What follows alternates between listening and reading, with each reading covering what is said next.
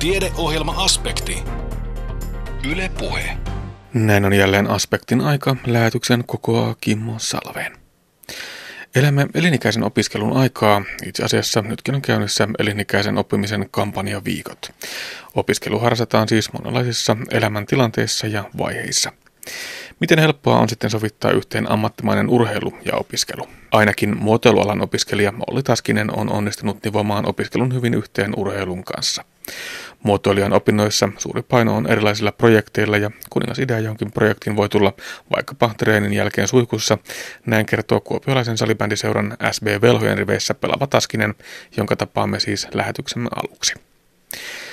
Savon ammatti- ja aikuisopistossa on alettu kiinnittää aiempaa enemmän huomiota opiskelijoiden työelämävalmiuksiin. Tavoitteena on saada opiskelijoille parempi ymmärrys työelämän pelisäännöistä, jotta siirtyminen koulun penkiltä työelämään tai työelämäjaksolla tapahtuvaan harjoitteluun sujuisi mahdollisimman kitkattomasti. Elämän ruuhkavuosiin mahtuu yltäkylläisesti kaikkea lapsiperheen arkea, työelämän nousukiitoa, mielenkiintoisia harrastuksia ja luottamustoimia ja ennen kaikkea kiireen tuntua.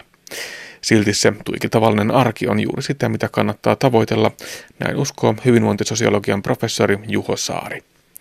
Me tarvitsemme selviytyäksemme tasapainoisesta arjesta työn, perheen, tuloja ja harrastuksia. Tarvitsemme arkemme rakenteen, joka kantaa meitä tänään, huomiseen ja tulevaisuuteen. Saari listaa arjen rakenteita. Hyvinvointisosiologian professori Juho Saaren haastattelu siis tässä lähetyksessä. Sauvakävelyn ajatellaan olevan huimasti tehokkaampaa liikuntaa kuin käveleminen ilman sauvoja. Tosi on, että energiankulutus on suurempaa kuin tavanomaisessa kävelyssä, mutta onnea ja autuutta sauvat eivät kuitenkaan tuo. Tästä lisää lähetyksemme lopuksi sarjassamme Parempi päivä. Voiko salibändillä elättää itsensä Suomessa? Entä kuinka onnistuu huippuurheilun ja opiskelun yhteensovittaminen? Muun muassa näitä puhumme seuraavaksi, kun Anne Heikkisen haaseltavana on kuopiolaisen salibändiseura SB Velhojen riveissä pelaava Olli Taskinen. Taskinen on onnistunut sovittamaan yhteen sekä tiukan salibändin ykkösdivisioonan peliaikataulun että muotoilijan opinnot. Mutta nyt aamutreenin jälkeisiin tunnelmiin Kuopio hallille haastattelu on tehty pari viikkoa ennen kauden alkua. Tulin hallille siinä 10 8 siinä nopeat varusteiden vaihot ja kamat niskaa ja ei kun, ei kun treenaamaan. Kahdeksalta alkoi treenit. Siinä oli meille pieni keskivartalo jumppa aluksi, sellainen puolisen tuntia ja sen jälkeen otettiin mailat käteen ja ruvettiin treenaamaan itse lajia. Eli siinä sitten sellainen 45 minuuttia lajitreeniä mailojen kanssa ja sen jälkeen loppuverryttelyt sellainen 15 minuuttia. Sellainen puolentoista tunnin setti tuli mm. vedetty suihkujen kautta haastatteluun. Niin, onko tämä ihan normaali aamu, miten sulla päivä alkaa? No aika lailla, että maanantai, keskiviikko, perjantai on tarjolla aamutreenejä ja mä käyn siellä niin kuin si- sillä lailla, miten koulu antaa periksi. Että jos koulussa on sellaista, että täytyy olla paikalla, niin sitten täytyy olla koulun penkillä, mutta kyllä mä pyrin käymään. Pyrin käymään aina nämä kolme aamua. Oma lajisi on siis salibändi. Minkä verran siinä on sitä yhdessä porukassa joukkueella harjoittelemista ja minkä verran jää sitten omalle kontolle sen yksilöharjoittelun piikki? Öö, no aika paljon, aika paljon mennään joukkueena, että tietysti aamutreeniryhmä on eri ryhmä, mitä mennään, mennään illalla, että aamutreeniryhmä koostuu suurimmaksi osa noista lukiolaisista ja ammattikoululaisista, jotka on tuossa urheiluakatemiassa mukana ja ilta, iltaryhmä on sitten velhojen miesten edustusjoukkue, jossa ei ole niin paljon, niin paljon. Muutama tietysti kaveri käy myöskin näitä aamutreenejä minun lisäksi. Mutta aika lailla eri porukkaa, että, että tietysti joukkueella on kyseessä, niin sitten siinä pelaamisessa se on, se on kaiken A ja O, että tota, mennään yhdessä, mutta sitten just kun harjoitellaan fysiikkapuolta ja tätä, niin sitten sitä pystyy tekemään paljon omatoimisestikin.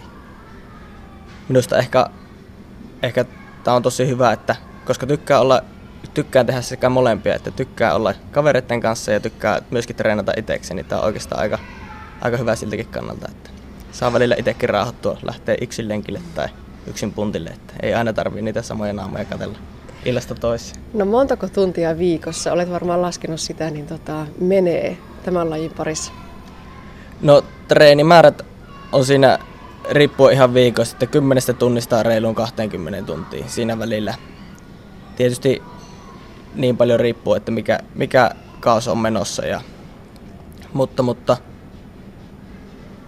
kyllä mä oon pyrkinyt pitämään, että päälle 15 ja 20 väliin se menisi, mutta välillä, välillä se on haasta, haastavaa ihan siitäkin syystä, että paljon on kouluhommia tai työhommia tai muita hommia, mutta kovasti pyritään, että saataisiin koko ajan olosuhteet niin hyväksi, että pystyttäisiin menemään mahdollisimman ammattimaisesti, vaikka ihan ammattilaislaji ei vielä Suomessa ole kyseessä. No nyt eletään tosiaan alkusyksyä ja kausi taitaa olla, en tiedä onko jo alkanut, ainakin alkamassa. Minkälaista kautta juuri nyt eletään tämän lajin suhteen? Eli nyt on niinku kauteen valmistava kaus, eli öö, sellainen kaksi ja puoli viikkoa, niin pelit käynnistyy.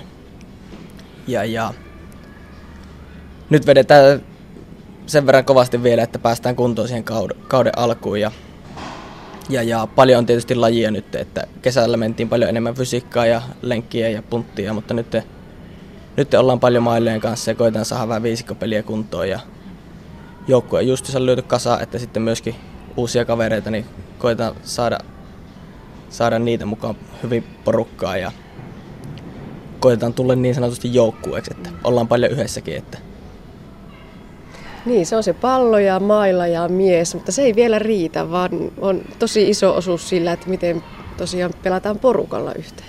Joo, kyllä siinä, kyllä siinä on iso, iso merkitys, että meilläkin on paljon sellaisia kavereita, jotka on ihan junnusta asti pelannut porukassa. Ja meidän joukkueen runko oikeastaan rakentuu siitä, kun aikana oli Kuopion salibändiseura junioreita. Myöhemmin muuttui sitten nimi SB Velhoiksi, sama seura siis kyseessä, niin siellä on jo perut ja sitten sinne on tullut muutamia paluumuuttia, että muutamat kaverit on käynyt vähän haistelemassa tuota Etelä-Suomessa esimerkiksi vauhtia tai muualla päin Suomea ja palanneet sitten takaisin ja sitten on helppo ollut tulla niihin tuttuihin piireihin ja sieltä kautta sitten, sitten tuota, on löytynyt helposti se yhteinen sävel siihen pelaamiseen. Että tietysti joskus saattaa ihan tuntemattomasti kaverista sattua loksahtaa palasta kohille ja peli rupeakin kulkemaan. Että Mm, ajatukset osuu vain yksin. Niin, kyllä. No, eli nyt on aika kiivas kausi alkamassa urheilun suhteen, mutta näin on myöskin opiskelun suhteen. Opiskelet Savonia ammattikorkeakoulussa muotoiluakatemialla ja teollinen muotoilu on se sinun oma lajisi. Salibändi ja teollinen muotoilu. Miten nämä kaksi sopii yhteen? No tähän asti on sopinut ainakin aika hyvin, että salibändissäkin on välineitä, mitkä toisaalta niin on sitten kiinnostanut, kiinnostanut sinnekin puolelle – mahdollisesti suuntautua. Ja opiskelu on siltäkin osin tosi hyvin öö, nivoutunut oikeastaan ton urheilun kanssa, että meillä on suuri paino siinä, että me tehdään joku projekti ja muotoilijoiden työ on ehkä sinänsä vapaampaa kuin joku,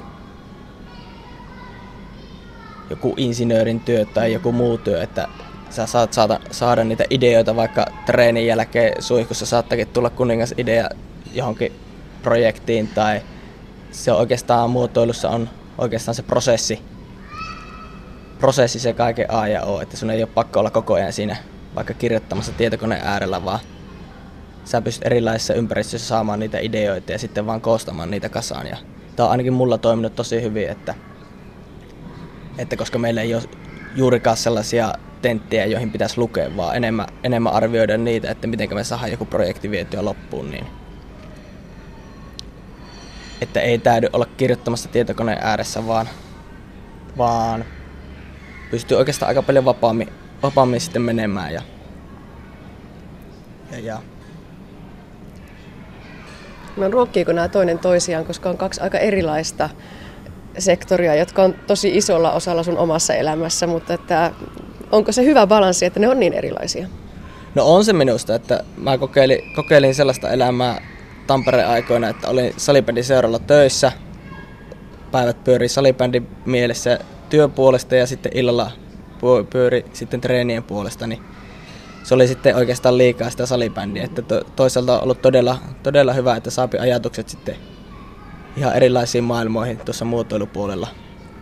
Ja sitten iltaisin saa sitten keskittyä siihen treenaamiseen ja välillä aamuisinkin. No tota, voiko salibändillä periaatteessa elää Suomessa vai tarvitseeko siihen rinnalle sen leipätyön? No muutama kaveri on, jotka, jotka siinä elää, mutta tuota, käytännössä olisi siinä hyvä ainakin näin varautua siihen, että se ei tule elättämään. Että ulkomailla on sen verran, sen verran parempia parempia seuroja ja sen verran parempia sopimuksia siellä tarjolla, että siellä pystyisi jonkin vuoden elämään, mutta salibändi on vielä sen verran nuori laji, että ei sillä kukaan eläkeikää asti elä. Että. No miksi sitten juuri nimenomaan muotoilu? Mikä oli siinä se, että siitä löytyy sitten se toinen päätyö? No aikana, aikanaan sitä mietin pari vuotta, että mikä minusta tulisi isona ja sitten isäni oli kuvaamataiden opettaja, tai on vieläkin, ja hän sitten ehdotti, että Kuopiossa olisi sellainen, sellainen koulu ja se on kuitenkin lähellä kotipaikkaa, eli Nilsiä, mistä on kotoisin. Niin sitten ajattelin, että siinäpä on, siinäpä on hyvä koittaa hakea sinne ja näin kävi, että pääsin, pääsin opiskelemaan Kuopion muotoiluakatemiasta teollista muotoilua ja oikeastaan sillä tiellä olla edelleen ja on tosi paljon tykännyt, tykännyt siitä, että Niin, täällä Pohjois-Savossa toimii Pohjois-Savon urheiluakatemia, joka sitten kokoaa teitä urheilijoita yhteen ja, ja luo niitä opiskelun mahdollisuuksia. Mitä se ihan omalla kohdallasi käytännössä, mitä se tarkoittaa, että olet urheiluakatemian opiskelija? Öö, eli urheiluakatemia mahdollistaa noin aamuharjoitukset, eli maanantai, keskiviikko, perjantai on urheiluakatemian aamuharjoitukset, jossa käy pääasiassa näitä, näitä urheilulukion klassikon kavereita ja sitten ammatilliselta puolelta kavereita. Ja kolme aamua on mahdollista käydä ja mä käyn siellä niin paljon kuin koulu, koulu antaa periksi. Että, että aina ei pysty ihan kolme, kolme aamua menemään pääsemään viikossa, mutta, mutta kovasti siihen pyritään. Että. Eli se tuo sellaista tukea ja turvaa ja, ja niitä säännöllisiä harjoituksia, jotka, jotka sitten voisi olla aika hankala, jos olisi ihan vain opiskelija ja, ja sitten kävisi siellä illalla joukkueen mukana harjoittelemassa. Kyllä. Ja tuohon sitten vielä lisäksi, että urheiluakatemialaisilla on sitten tämä kausikortti, kausikortti näihin harjoituspaikkoihin, joka sitten auttaa tosi paljon, että jos tuntuu siltä, että täytyy vaikka käydä palauttavaa treeniä tekemässä, niin pystyy helposti pääsemään uimahallille, uimahallille vesiin juoksemaan tai vähän kuntosalille. Samoin tämä Kuopiohalli, niin tämä on oikeastaan suurimmassa käytössä, käytössä itselläni, koska salibändikenttä on tässä ja punttisalit ja kaikki, kaikki tässä äärellään, niin tämä antaa kyllä hirmu, hirmu hyvät mahdollisuudet sitten harjoitella. No entä sitten siellä koulun puolella, miten Kuopion muotoiluakatemia suhtautuu urheilijaan? No yllättävän hyvin on suhtautunut, että tietysti että kun on sellainen kaveri kyseessä, että sopii, sopii kaikki opettajien kanssa, niin kyllähän ne antaa sillä siimaa. Ja meilläkin opiskelut on sellaista, että, että se on aika vapaata, että ei välttämättä, välttämättä ole läsnäolopakkoa jokaisella, jokaisella tuo tunnilla, mutta itse kyllä pyrin käymään tunnollisesti koulussa. Ja kun vaan hommat hoituu, niin sielläkin on tullut sellaista merkkiä, että ei kun ilman muuta, ilman muuta kannustavat urheiluun. Ja myöskin toi Kuopion muotoiluakatemia on minun kummiyritys tässä salibändin puolella, että tukevat myöskin sitäkin kautta tätä minun urheilua. Että Hmm, aika hyvä kombinaatio. Kyllä. Tosiaan viimeinen vuosi nyt alkoi, neljäs vuosi on edessä ja keväällä pitäisi valmistua. Oli Taskinen, mitä sitten, kun ne teollisen muotoilijan paperit on tak- takataskussa, niin tota, pelaajaura vai ammatillinen ura vai mitä on edessä? No toivottavasti vähän niiden kombinaatiota, että, että salibändi tietysti haluaa, että on mukana, mukana urheiluhommissa niin pitkään kuin vaan kroppa kestää ja peli kulkee, että tietysti salibändi ei tuo sitä leipää pöytään. Sillä tässä viimeisenä vuotena olisi kovasti hommia sen eteen, että saisi sais, työharjoitteluiden ja opinnäytetyön kautta vähän jalkaa, jalkaa oven väliin sen verran, että sieltä jotakin työhommia rakennus ei välttämättä edes koko päivätyötä, miksi ei sitten sellaistakin, että tekisi pikkusen vähemmän, vähemmän hommia, mutta kuitenkin eläisi ja pystyisi myöskin urheilemaan tosi kovasti siinä, siinä sivussa, että meidänkin alalta se työllistyminen ei Suomessa välttämättä ole aina, aina ihan helppoa. Mutta toivon ja luotan kovasti siihen, että joku hyvä järjestely sieltä löytyy. Hmm. Ja sen ei tarvitse olla sitä ihan kaikkein perinteisintä teollisen muotoilijan työsarkaa, vaan se voi olla aika paljon muutakin. Kyllä, kyllä. Että itse, vaikka teollinen muotoilijan nimike, niin paljon on esimerkiksi tehty graafista suunnittelua. Esimerkiksi meidän seuralle on tehnyt jonkin verran graafista suunnittelua myös sitten muille, muille tahoille. Ja koen, että itselläni esimerkiksi vahvuuksia just siitä, että on nuoresta asti monipuolisesti tehnyt, että, että käden taitoja ja sitten graafista taitoja ja ATK-taitoja, että monipuolisesti löytyy taitoja, niin uskon, että, että, työ, että tulee työllistämään vielä itseni joku päivä. Että jos ei salibändin pelaajana, niin sitten ainakin, ainakin jossain muissa hommissa. Mutta kyllähän salibändinkin tarvitaan siis mailoja, palloja, verkkoja, vaatteita, kenkiä, jossa kaikissa on se muotoilijan kädenjälki mukana, että se olisi ehkä se ihan nappiyhdistelmä, jos tällainen löytyisi. Joo, no miksi ei, että tässä ollaan, mä oon pitkään meidän seuralle, seuran kanssa tuota, hoitanut tuota Fatpipe-yhteistyötä, eli Fatpipe tekee noita salibändin varusteita. Meidän seuran pitkä, pitkäaikainen yhteistyökumppani ja sinne on kovasti, kovasti tuota jalkaa koettanut saada oven väliin, että siellä olisi esimerkiksi yksi, yksi vaihtoehto, mutta se sitten mahdollisesti tietä sitä, että Kuopiosta käsi voisi olla haasteita toimia, toimia kuitenkin tällä hetkellä Kuopiossa sen verran, sen verran kotone, kotone olo, että ja jos vaan pelihommat täällä kulkee, niin mielellään täällä kyllä viihdy. Että toivotaan, että jonkinlaista viritystä sitten löytyisi. No mutta minkälainen kausi nyt on odotettavissa? SP Velhot pelaa miesten ykkösdivarissa ja onko nyt tämän kevään, tulevan kevään ainoa tavoite se, että karsinnoista noustaan ylöspäin? No kyllä se on, että viime keväänä, viime keväänä jäi vähän harmillisesti Olssia vastaan karsintasarjassa hävittiin 3-1, mutta tuota, ei ainakaan lähdetä viime kauden tavoitteen huonontamaan, että kovasti se on tähtäimessä se salibändin liike ja kyllä oikeastaan tälle kohdalle Suomeen sellainen yksi salibändin liikaporukka olisi, olisi ihan paikallaan. Ja joukkue on meidän aika hyvässä, hyvässä mallissa siinä mielessä, että ei pahoja menetyksiä tullut. Että tietysti pientä vaihtuvuutta aina on joka vuosi, mutta, mutta tuota, kova porukka on kasassa ja kovasti tavoitellaan, että nousu tapahtuisi keväällä. Raskas kausi tulossa, paljon pelejä edessä herkistelläänkö teidän lajissa vai mennäänkö päinvastoin vaan niin nousukiidolla sitä kauden alkua kohti? No kyllä sitä jossain vaiheessa täytyy herkistellä, mutta tulevalle kaudelle tapahtui sellainen muutos, että aiemmin pelattiin runkosarja ja sieltä kärkiporukat pääsi karsimaan, tai ensimmäinen pääsi suoraan ja kaksi seuraavaa karsimaan, mutta nyt tulevalla kaudella pelataan pudotuspelit, eli kahdeksan joukkuetta pääsee pudotuspeleihin, joiden voittajat sitten pääsee, voittaja pääsee suoraan salibändiliikaan ja kakkonen pääsee karsimaan. Eli se pikkasen muuttaa tuota kauden luonnetta. Eli riittää tulevalla kaudella se, että on siellä pudotuspeleissä kunnossa alkukauden, kun hoitaa sillä lailla, että kahdeksan parhaan sakissa ja pudotuspeleissä tikissä. Eli pikkasen muuttaa sitä ehkä mikä aiemmilla kausilla on ollut. Ja harjoittelussahan se tarkoittaa sitä, että, että, että pystyy kauan aikana menemään pikkasen kovempaa. Riittää, että hoitaa itse kahdeksan sakkia ja on sitten kovimmassa iskussa silloin, kun ne tärkeimmät pelit alkaa.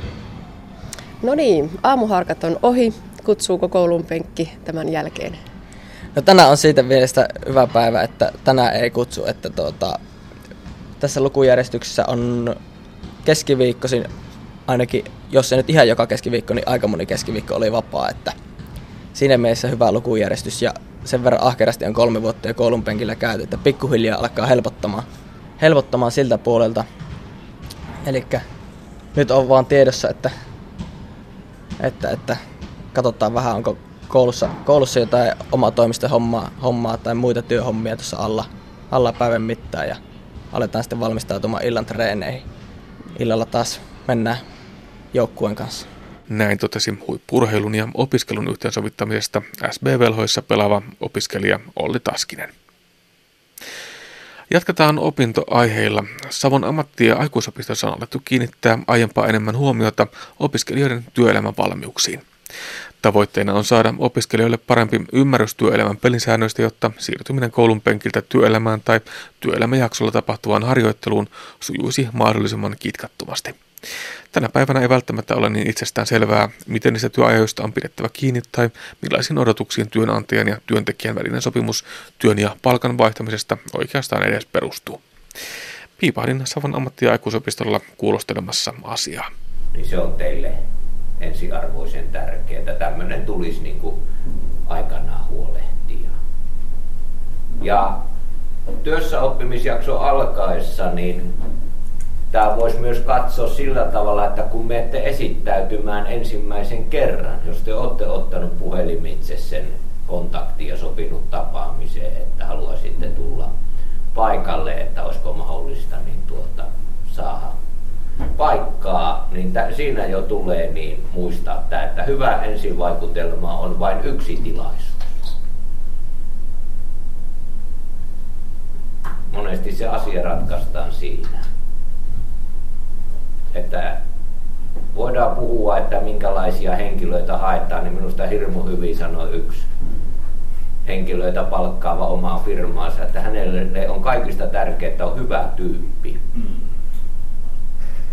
Ja jos mietitte porukassakin, niin te ehkä osaatte nimetä sieltä niitä hyviä tyyppejä. Ja minkä, millä tavalla ne toimii ja käyttäytyy, niin sieltä tulee ne asiat, jotka vaikuttaa siihen, että miksi on hyvä tyyppi ja sitten myös siihen työllistymiseen. Näin opastavat opettajat Kuulervo Virma pintakäsittelyalan opiskelijoita ja Jouni Seppänen metsäalan opiskelijoita Savon ammattiaikuisopiston Toivolan yksikössä. Kyseessä on nuorten työelämätaitojen kehittämiseen tähtäävä hanke, jolla pyritään tukemaan aiempaa konkreettisemmin nuorten sopeutumista työelämään. Mutta mistä tarve työelämätaitojen kouluttamiselle sitten nousee, Kuulervo Vierma? No työelämästä on, on saatu semmoisia viestejä, että tämän päivän nuoremmat työntekijät, varsinkin nuoremmat työntekijät koulusta, jotka suoraan tulee, niin tämmöiset työelämän perustaidot on pikkusen ollut hukaassa, että, että, että näihin on, kiinnitetään jo tässä opetuksessa sen verran huomiota, että työssäoppimisjaksolle lähteessä jo, jo käydään läpi näitä tämmöisiä yleisiä asioita, joita työelämässä tarvitaan liittyen lähinnä työajan noudattamiseen ja, ja, ja kaikkeen siihen olemiseen – mitä siellä käytännön työelämässä niin kuin meiltä odotetaan, meidän opiskelijoita odotellaan. Onko se asiat jotenkin työelämässä tai näiden työelämätaitojen osalta sitten huonommin kuin aikaisemmin vai, vai onko tähän nyt jotenkin herätty eri tavalla? No ehkä voisiko sanoa, että ei ne huonommin ole, mutta nykyajan työelämä on aika vaativaa ja projektiluontoisuus aiheuttaa siihen semmoista tietynlaista kiireellisyyttä, että, että, että ei ole enää aikaa siellä niin minä ymmärtäisin, että ei niin paljon aikaa enää opetella siellä töihin lähtiessä näitä käytännön perusasioita.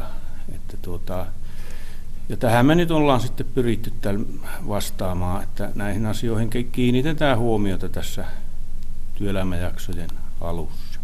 Eli ammatillisen koulutuksen lisäksi nyt sitten opetetaan näitä ammattissa pärjäämisen taitoja, vai mitä Jooni Kyllä, eli enää ei pelkästään siihen, että se osataan se oma työtehtävä tehdä mahdollisimman hyvin, vaan kaikki ne muut asiat, että on edellytykset sille oman työn tekemiselle nyt ja jatkossa, niin on noussut entistä tärkeimmiksi tekijöiksi. Eli jokainen kun on edustamassa omaa ammattikuntaa, omaa tekemistään, niin siellä myös nämä sosiaaliset taidot, kommunikointi, toisten huomioon ottaminen – niin on niitä tekijöitä, joita vaan tarvitaan, että pärjää työelämässä ja edes saa sen ensimmäisen, sen kaikista tärkeimmän työpaikan, työllistyy ja pystyy kehittyä siitä eteenpäin. Tuossa tuli nuo sosiaaliset taidot esille kyllä, kun tänä päivänä työelämää kattelee, niin vanhempienkin osalta näissä sosiaalisissa taidoissa on monesti, monesti kehittämisen varaa, että ei tämä ihan pelkästään nuoria koske. No ei välttämättä nuoria ja kuitenkin tulisi aina muistaa, että itse me näytämme nuorille mallia, kuinka toimitaan.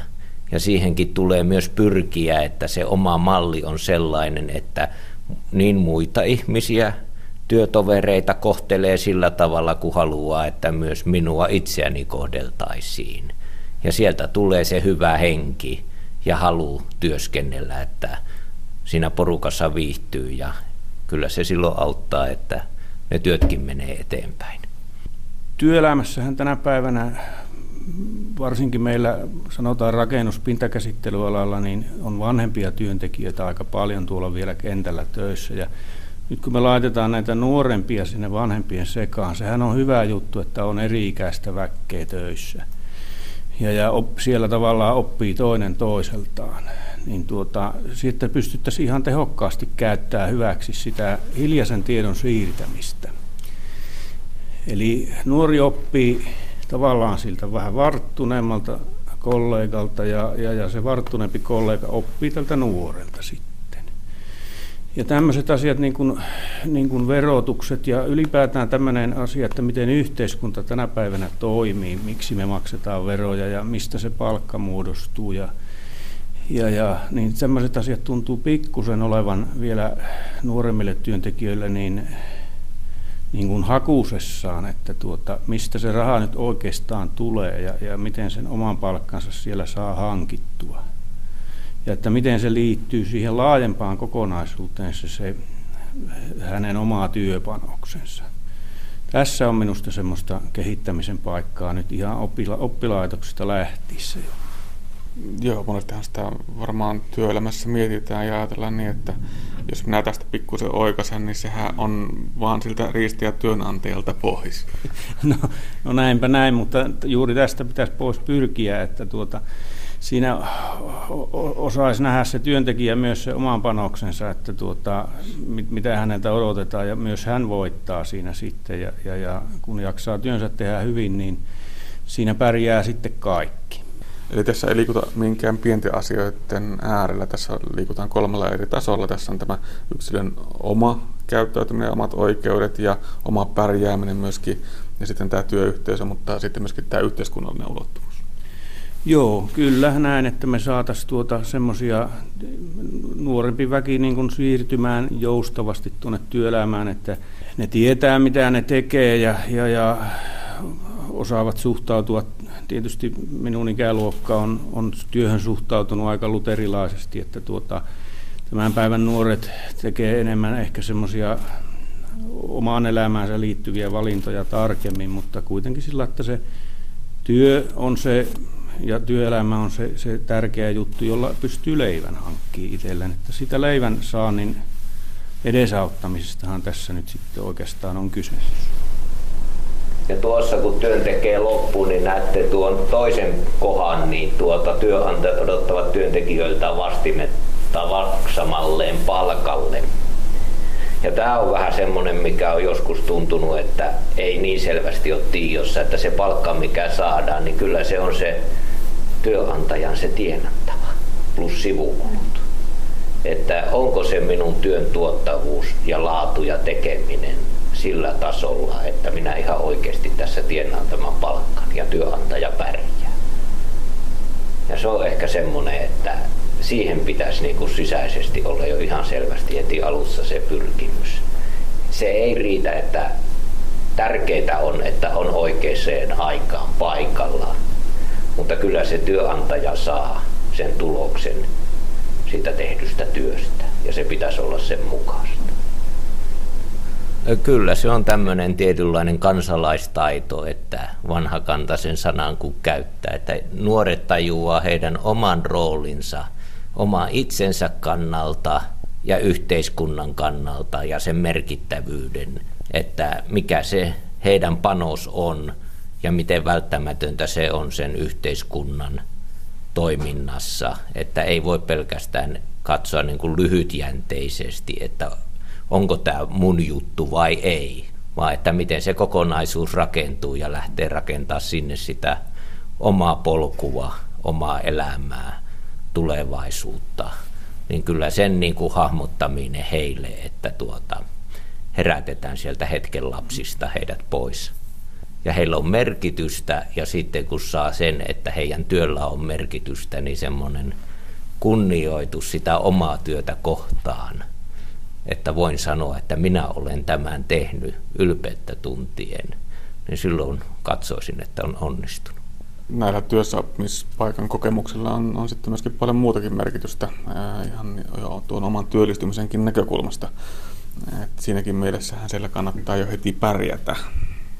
Joo, kyllä. Eli työssäoppimisjaksot on osoittautunut erittäin hyväksi väyläksi työelämään joko niin kuin kesätöiden muodossa tai sitten opintojen jälkeisenä ensimmäisenä työpaikkona. Että sieltä ne luodaan ne suhteet jo alkuvaiheessa työnantajat ja työntekijät tapaavat toisensa ihan luontevasti työssä oppimisen merkeissä ja, ja, ja jos se, se homma saadaan sujumaan, niin siitä sitten hyötyy myöhemmin niin työnantaja kuin työntekijäkin siinä yhteistyönä ja mahdollisesti myöhempinä yhteydenottona sitten, kun tarvitaan tiettyihin työhön tekijöitä, niin nämä tämmöiset verkostoitu, tämmöinen verkostoituminen alkaa tapahtumaan heti, heti siinä vaiheessa, kun ollaan työssä oppimisjaksoilla.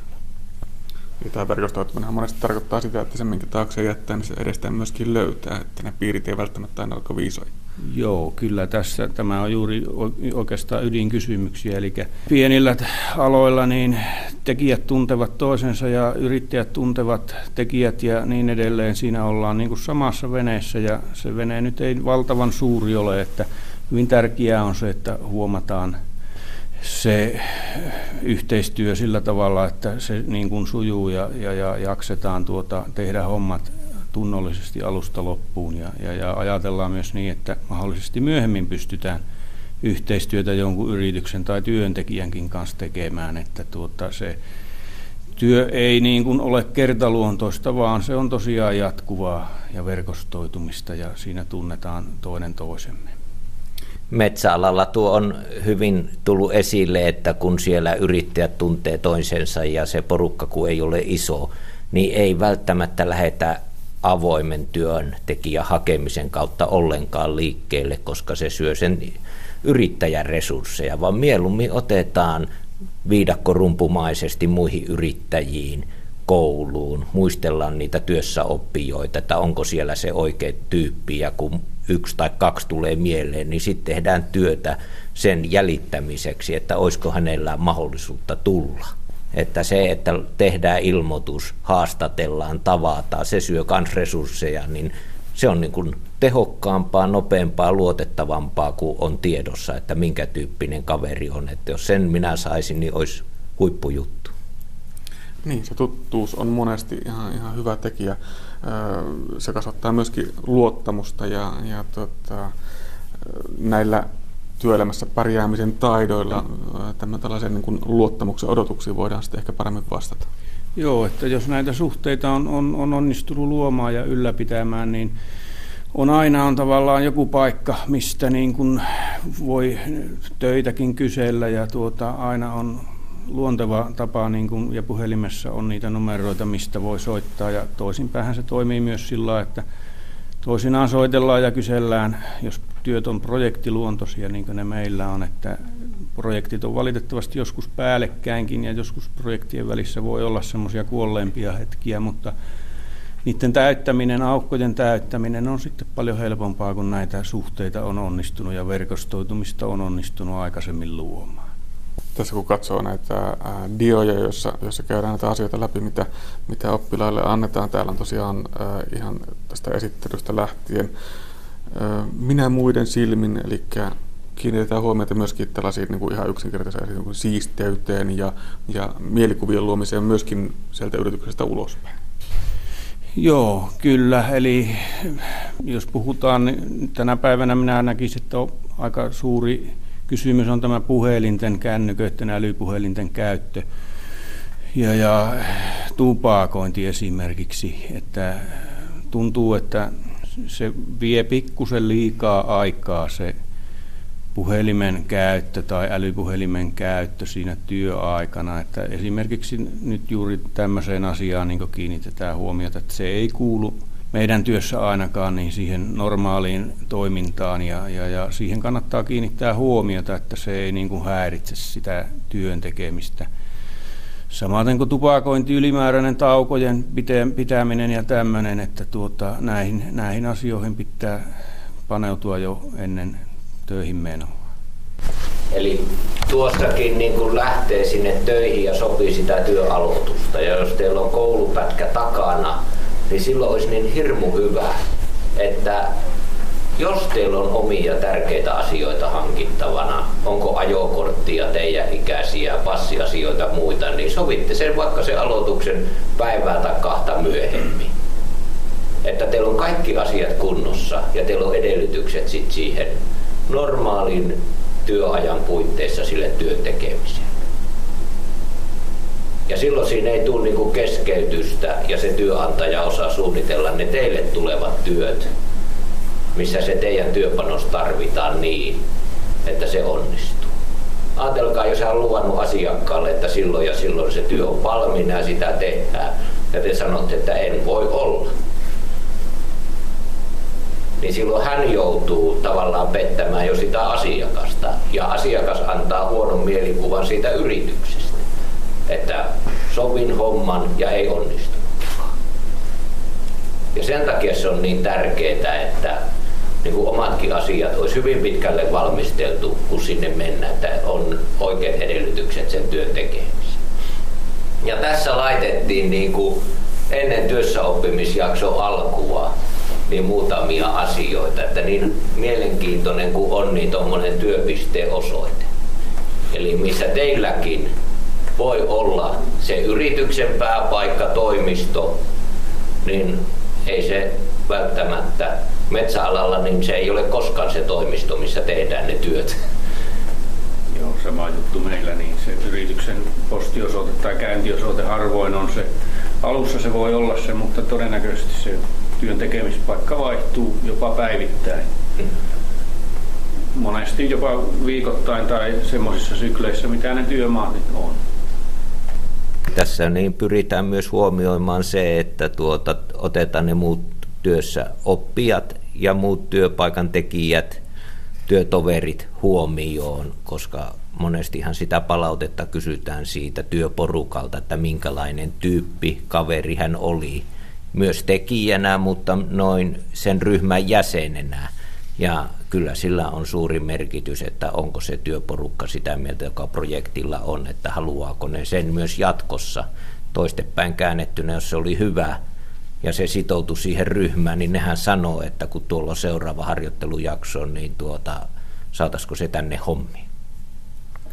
2012 tämä projekti on siis teillä täällä käynnistetty. Millaisia kokemuksia tähän saakka on saatu? Kumpiko haluaa tähän vastata? Minä, tuota, Tämä on nyt vasta valmistumassa meillä, ihan lopullisesti valmistumassa, ja tämä on nyt julkistettu, tämä meidän, meidän työmme, ja tuota, ihan konkreettisesti se otetaan käyttöön nyt tänä keväänä maaliskuun puolenvälin tienoilla, kun ryhmät lähtevät työssä oppimisjaksoille, niin silloin tätä aletaan testaamaan ihan käytännössä tämän toimivuutta, ja tuota, siihen mahdollisesti tehdään jotain pieniä parannuksia sitten vielä, ja toivotaan, että tästä niin kuin tuota olisi apua varsinkin näille työelämään ja työssä oppimisjaksoille lähteville nuorimmille työntekijöille, kun myös sitten, että vastattaisiin tuohon työelämän huutoon sillä lailla, että tuota, me ainakin on, ollaan omalta osalta yritetty tässä niin kuin sitä kynnystä madaltaa siellä työelämässä suhteessa näihin yrityksessä jo toimiviin ihmisiin ja alalle tuleviin nuoriin joissa nyt varmastikin on haastetta sitten vielä siellä työpaikallakin ihan riittävästi. Ja sitten jatkossa meillä nyt ollaan jo luotu mallia, että nyt kuka toimiikaan työelämässä ohjaajana, että sieltä saataisiin palautetta myös työelämätaitoihin. Eli tähän mennessä se palaute on keskittynyt hyvin pitkälle niihin ammattitaitoihin, mutta tämä työelämä palaute, kuinka on toiminut ja mitä me voitaisiin omassa koulutuksessa ottaa esille ja kehittää, niin siitä toivotaan myös jatkossa palautetta, koska se on myös yksi edellytys siellä toimimiselle. Tämä on siis teidän panoksenne siinä, kun kehitetään uusien työelämään saapuvien työelämätaitoja, mutta mitä siitä pitäisi sitten ehkä tulla työelämän puolella kehittää?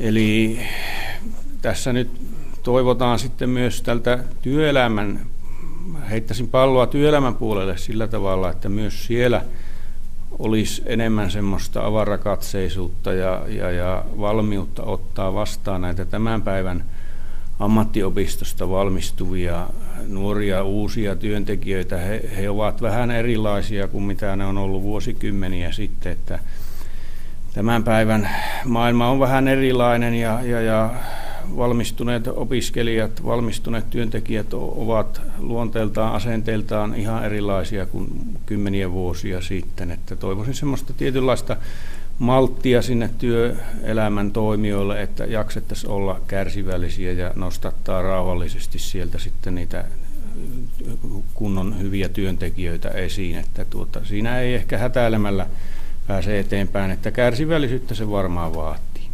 Näin siis opettajat Kullarvo Virma ja Jouni Seppänen, jotka pyrkivät lisäämään nuorten ammattiin opiskelevien valmiuksia siirtyä työelämään.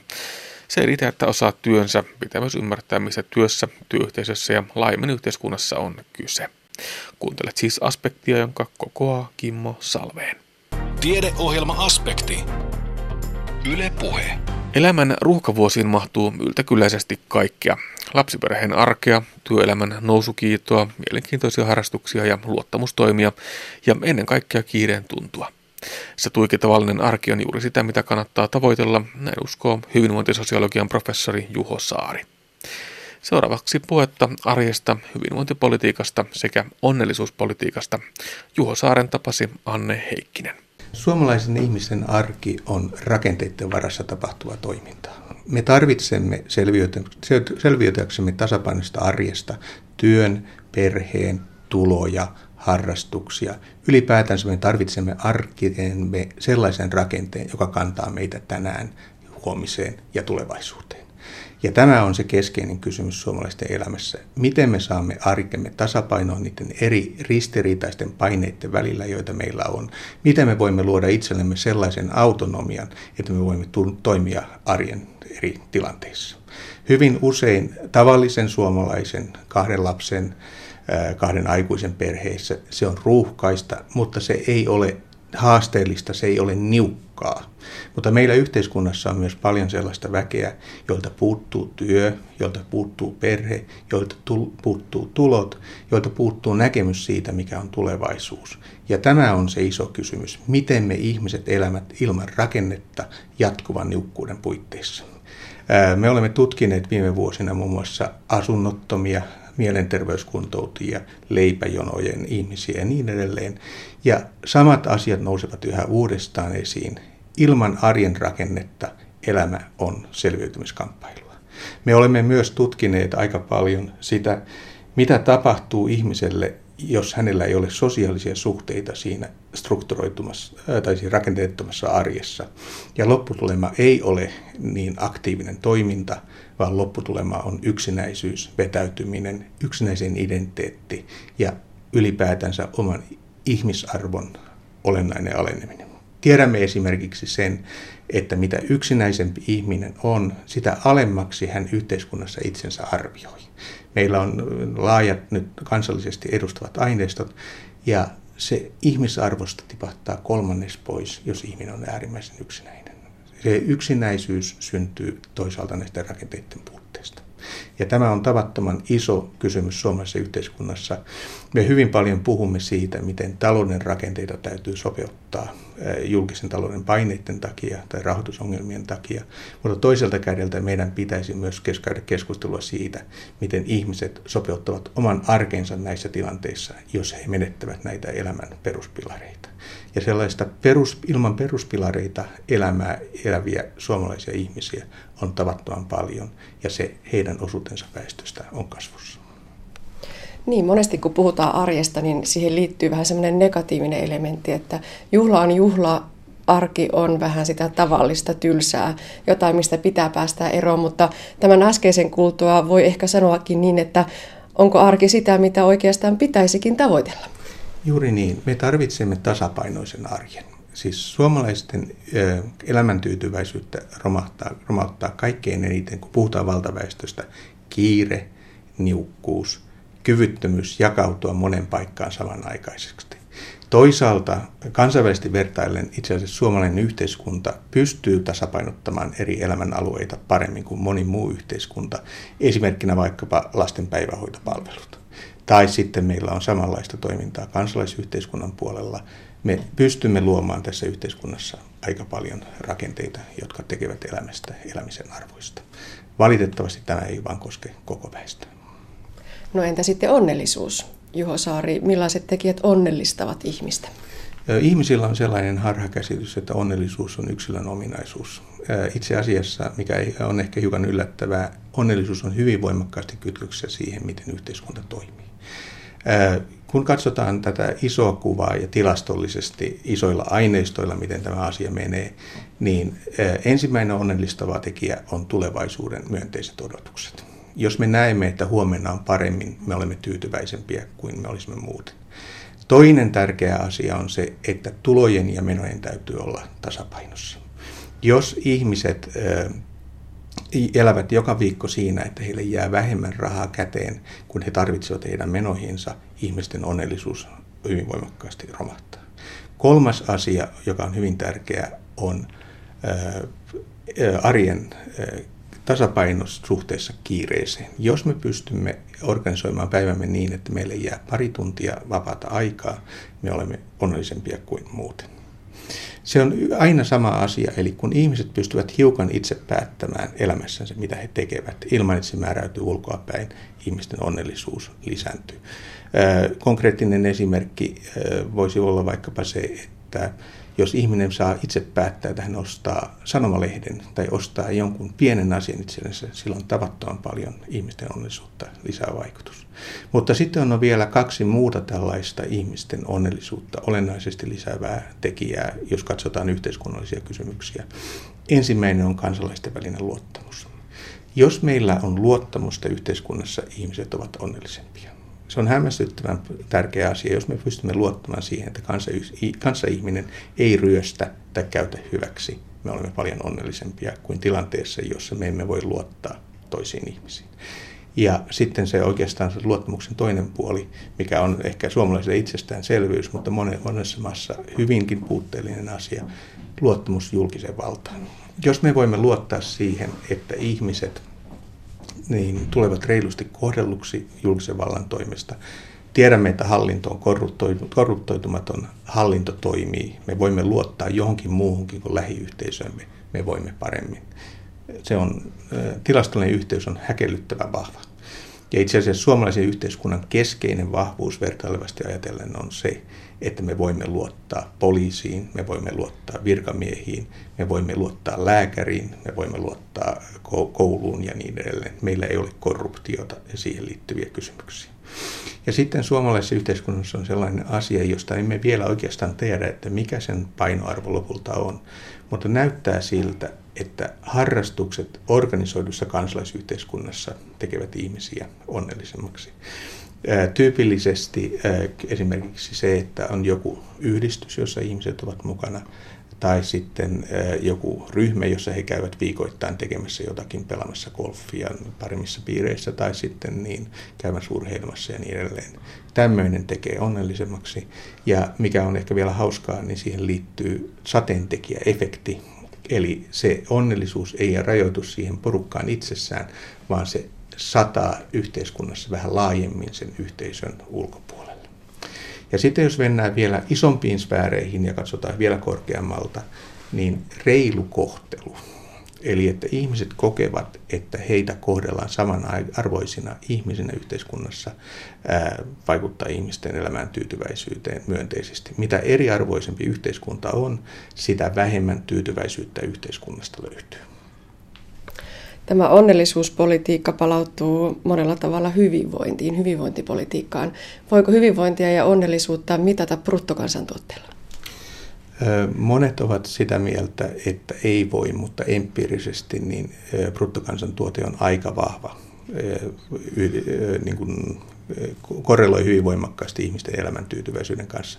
Ennen kaikkea se, että se kasvaa. Ei niinkään se taso, vaan se tulevaisuuden myönteiset oletukset, jotka tässä on. Aikaisemmin luultiin, että kun ihmiset saavuttavat tietyn materiaalisen elämisen tason, niin onnellisuus ei enää lisänny, mutta nyt on vahva näyttö, että näin on. Toinen asia sitten on se, että ihmiset eivät pääsääntöisesti tavoittele elämässänsä taloudellista vaurastumista. Ensisijaisen tavoitteena heidän tosiasiallinen tavoitteensa on elää hyvää elämää, jolloin sitten se BKT ei välttämättä mittaa sitä, mikä on monella muulla elämän alueella tärkeää. Tämän sanottua on myös sitten sanottava myös se, että BKT on hienoimpia saavutuksia, mitä tutkimus- ja niin kuin hallintotilastolaitokset ovat koskaan saavuttaneet. Se on erittäin hieno, monimutkainen järjestelmä. Toiset ovat sitä mieltä, tai erät ovat sitä mieltä, että sitä BKT-määritelmää pitäisi muuttaa niin, että haitakkeet poistettaisiin sieltä, saastuminen ja niin edelleen. Mutta minä, mä olen istunut näissä valtioneuvoston tähän liittyvissä työryhmissä ja asiantuntijoita kuultua, niin olen kyllä aika vakuuttunut siitä, että parempi on luoda siihen sitten erilaisia satelliitteja, täydentäviä mittareita, kuin sitten puuttua BKT. Ja pragmaattisesti ajatellen BKT on mittarina sen luonteinen, että se perustuu kansainvälisiin sopimuksiin ja Suomi ei voi nyt lähteä tekemään omanlaatuisia ratkaisujensa tässä tämän yhteydessä. Mutta se on myös kiistakysymys. BKT on tavattoman kallis mitata ja, ja siihen liittyy valtavasti osaamista. Siinä on hyvin voimakas polkuriippuvuus, eli kun aikoinaan on jotenkin päätetty tehtäväksi, niin sitä sitten noudatetaan myös tulevaisuudessa. No mutta syksyn budjettineuvottelut ovat alkamassa, mikä on hyvinvointisosiologian professorin terveinen, pääterveinen näihin neuvotteluihin, jos ajatellaan nimenomaan sitä hyvinvointia, onnellisuutta ja niihin liittyviä poliitikkoja. Joo. Joo, tässä kolikossa on taas kaksi puolta. Siis äh, me tullaan ta- vakauttamaan julkinen talous Suomessa, mikä on välttämätöntä. Pitkälle jänteellä suomalaiset ymmärtävät tämän näin. Äh, se tulee olemaan tuskallista yksilöille, se tulee olemaan tuskallista niille ryhmille, jotka siinä kärsivät, mutta kysymys ei ole äh, hyvin huonossa jamassa olevan kansantalouden tai yhteiskunnan uudistamisesta, vaan me olemme yksi maailman parhaista maista ja meillä on hyvät lähtökohdat tähän vaatimattoman kansan on vaikea se hyväksyä, mutta hyvin useissa kansainvälisissä mittareissa Suomi on maailman parhaita maita. Mikä on sitten se, missä se ongelma on se, että ymmärtävätkö suomalaiset tämän vakauttamisen tarkoitukset ja kokevatko he, että he tulevat tasapuolisesti kohdelluksi tämän muutoksen aikana. Eli talouden saamme vakautettua, mutta saammeko säilytettyä luottamuksen, se on se iso kysymys. Nimittäin siinä vaiheessa, kun ihmisten luottamus menee, niin suomalaiset iskevät jarrut pohjaan. Se tarkoittaa käytännössä sitä, että he vähentävät kulutustansa. Me saamme aikaiseksi huonon syklin, koska meidän talous on hyvin voimakkaasti kulutusvetoinen. Mutta myös toisaalta, jos luottamus vähenee, niin sellainen konservatiivisuus ja vastakkainasettelu eri ryhmien välillä kasvaa. Ja tässä suhteessa on haasteellista se, että vaikka meidän poliittisessa keskustelussa korostetaan, ja esimerkiksi entinen pääministerimme Katainen viime maaliskuussa sanoi, että me olemme samassa veneessä, niin tutkimusten mukaan me emme sitä ole. Suomalaisista 68 prosenttia on tällä hetkellä sitä mieltä, että me emme ole samassa veneessä. Ja sitten toinen asia, mikä on hyvin keskeinen, on se, että vaikka luottamus keskimäärin yhteiskunnassa on tavattoman korkea, Suomi on onnistunut erittäin hyvin ylläpitämään luottamusta. Ja siinä, siinä on hyvin pitkät syyt, mutta meillä on erittäin korkea luottamuksen taso keskimäärin, mutta se laskee hyvin jyrkästi, kun mennään alas kohti duunareita ja kun mennään vielä alaspäin leipäjonojen kansaan, tai sitten kun mennään, mitä me nyt viime aikoina ollaan tutkittu, päihteiden käyttäjiin tai narkomaaneihin, siellä se luottamus on kehitysmaan tasolla. Eli meillä keskimäärin menee hyvin, mutta sitten kun mennään yhteiskunnassa niin kuin erilaisiin huono-osaisuuden notkelmiin, niin siellä luottamus on tavattoman alhaista. Ja miksi näin on? Niin se on itse asiassa yksi sellainen asia, jota on olisi tarkoitus nyt kuluvana talvena systemaattisesti selvittää.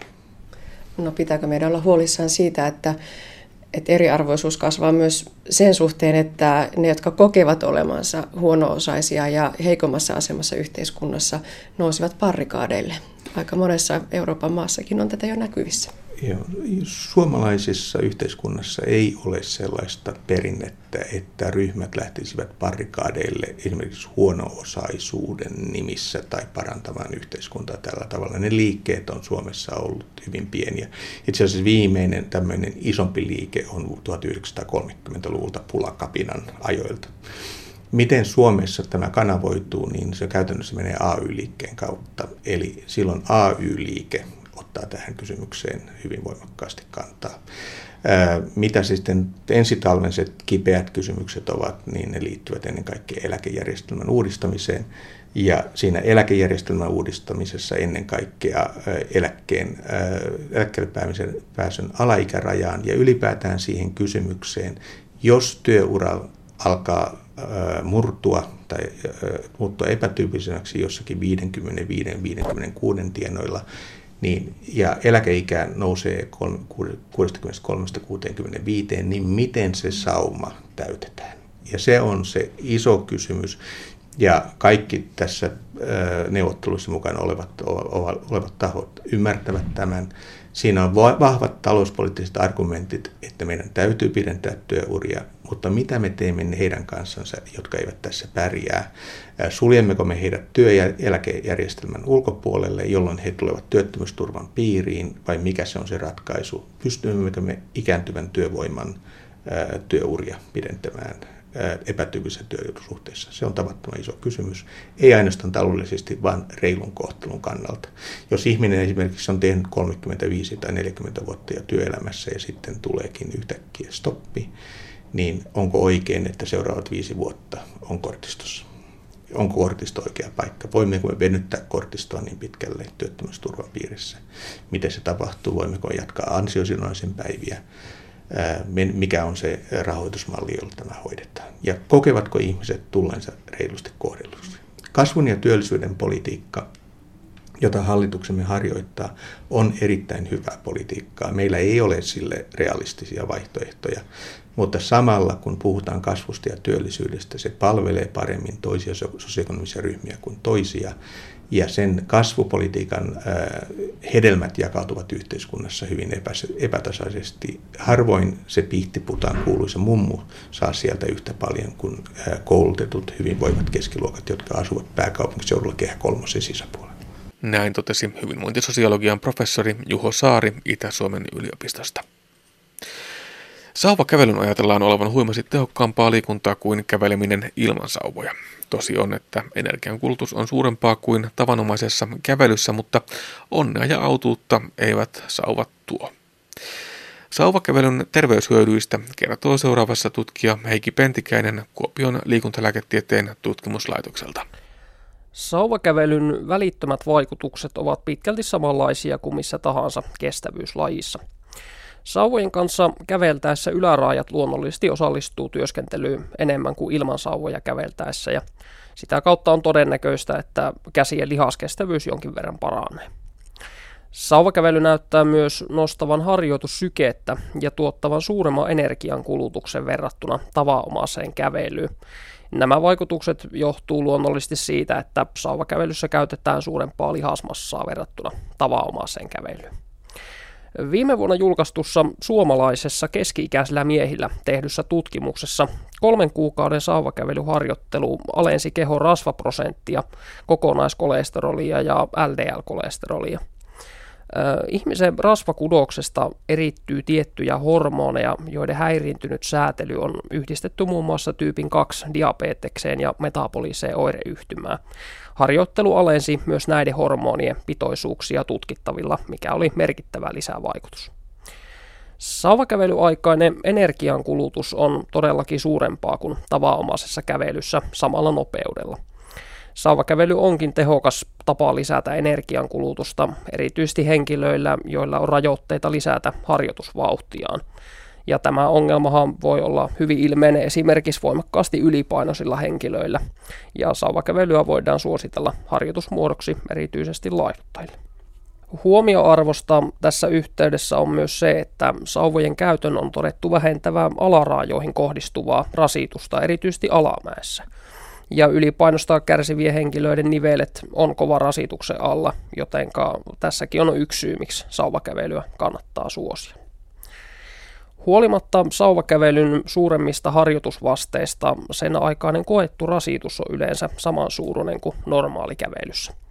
Toisin sanoen sauvakävely mahdollistaa hieman suuremman kuormituksen ilman, että se harjoitus kuitenkaan tuntuu sen rasittavammalta.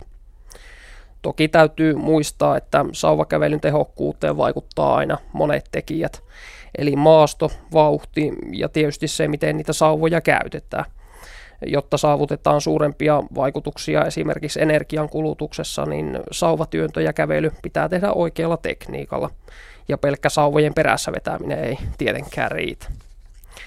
Kaiken kaikkiaan pidempiä tutkimuksia sauvakävelyn harjoitusvaikutuksista terveellä on tehty vain muutamia, ja on saatu myös tuloksia, joissa sauvakävely ei ole havaittu olevan sen tehokkaampaa kuin tavallisenkaan kävelyn. Voidaankin sanoa, että näyttö sauvakävelyn terveyshyödyistä on kohtalaisen vahvaa, mutta toisaalta ainakaan vielä ei voida sanoa sen olevan kiistatta tavanomaista kävelyä tehokkaampaa. Näin totesi tutkija Heikki Pentikäinen, toimittajana oli Anne Heikkinen. Ja näin päättyy tämänkertainen aspekti. Lisää aiheistamme netissä osoitteessa kantti.net kautta aspekti.